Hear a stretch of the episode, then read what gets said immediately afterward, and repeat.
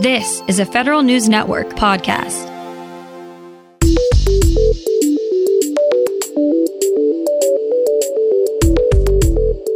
Coming up on today's Federal Newscast, there's a possibility some feds will have their locality pay adjusted next year if the president moves forward. Many federal workers are going to be paying more for health insurance next year, though. And a recent survey shows many federal leaders have no confidence in agencies' workforces. These stories and more in today's Federal Newscast.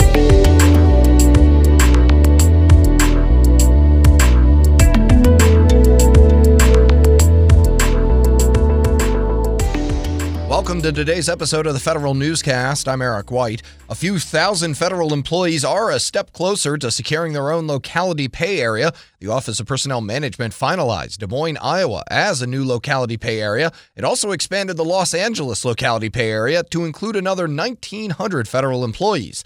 The changes will be official once the president signs an executive order formally adjusting locality pay rates for twenty twenty-one, but President Trump is not recommending locality pay adjustments for next year, so employees in Des Moines may not see immediate locality pay changes next year.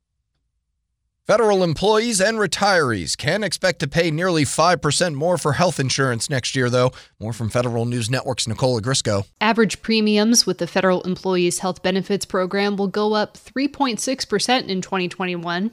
Participants will pay four point nine percent more on average next year. A little over half of federal employees may see costs to their current plans go up between five and ten percent. The Office of Personnel Management says it's encouraging insurance carriers to expand telehealth services during the ongoing pandemic, and all carriers will be required to waive costs for an F D A-approved covid nineteen vaccine. Nicola Grisco, Federal News Network. The Partnership for Public Service is sounding alarm bells over the state of the federal workforce ahead of the upcoming presidential election. The partnership, Princeton University, Vanderbilt University, and Georgetown University, surveyed several thousand federal employees, executives, and political appointees. Preliminary survey results show sixty percent of employees say their workforce is inadequately skilled to handle their missions.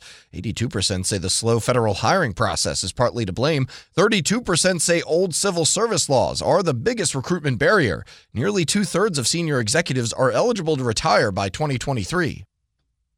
After a long process, the Equal Employment Opportunity Commission has a full new member. Federal News Network's Tom Temin has details. Jocelyn Samuels was sworn in yesterday. President Trump nominated her back in March, about the same day as federal offices emptied because of the pandemic. She was confirmed by the Senate in late September. Samuels has a long career in the field. She was Health and Human Services Civil Rights Director and Assistant Attorney General for Civil Rights during the Obama administration.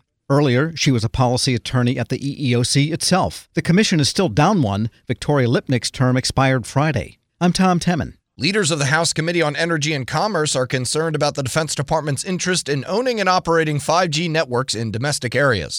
Two of the top lawmakers on the committee say D O D may be trying to usurp the National Telecommunications and Information Administration's authority by operating a national five G network and leasing federal spectrum. The legislators contend that it is illegal for the Pentagon to conduct those actions without congressional approval.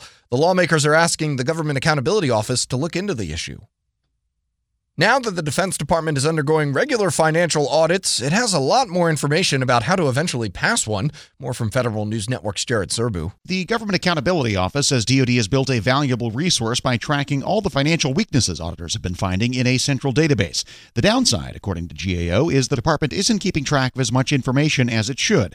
The office found most of the corrective action plans D O D put in place to deal with auditors' recommendations are missing important data elements or don't show the root cause of the underlying problem.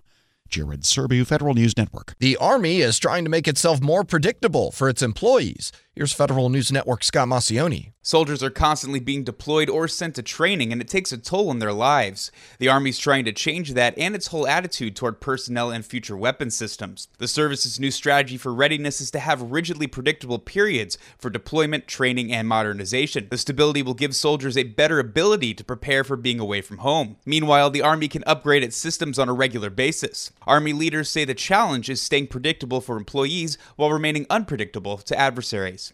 Scott Maceone, Federal News Network. The Energy Department's Artificial Intelligence and Technology Office is hiring a new executive to lead up its efforts on adversarial A I.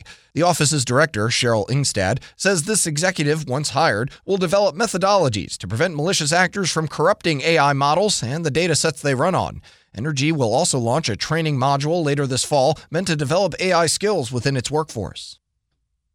The coronavirus pandemic is giving the State Department an opportunity to reimagine itself, Federal News Network's Jason Miller explains. A cross-functional team of executives is reviewing the State Department's approach to technology, training, policy, and strategy in the wake of the covid nineteen emergency. State C I O Stuart McGuigan says during the F C A Bethesda Tech Summit twenty twenty yesterday that the working group has taken an agile approach to improving business processes. The team will make recommendations and then test out the new methods and improve them as they go along.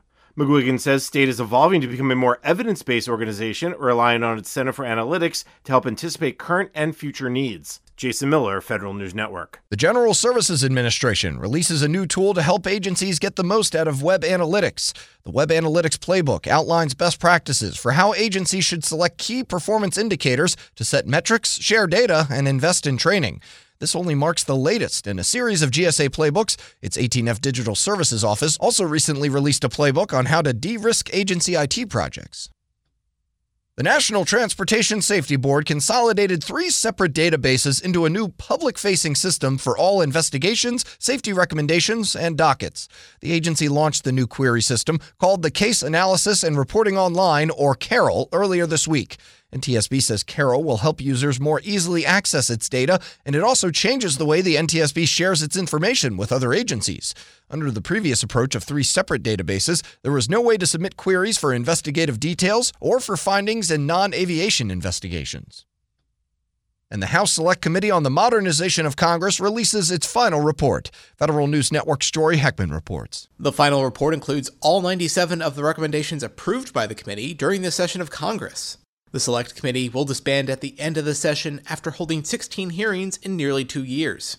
The Select Committee also worked with the Government Publishing Office to create and print the report using its new XPub technology, which allows G P O to quickly and easily publish print and digital versions of the report simultaneously. Jory Heckman, Federal News Network. You can find more information about these stories at federal news network dot com. Search Federal Newscast, subscribe to the Federal Newscast on Podcast One or Apple Podcasts, and stay up to date on your agency's response to the coronavirus with our coronavirus resource page. I'm Eric White.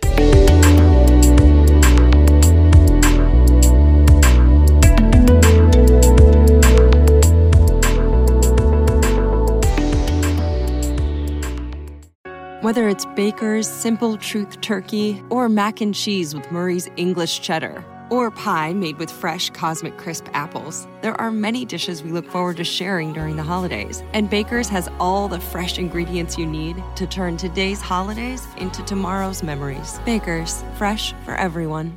Get more ways to save at the Buy Five or More, Save one dollar each sale. Just buy five or more participating items and save a dollar each with card. Baker's, fresh for everyone.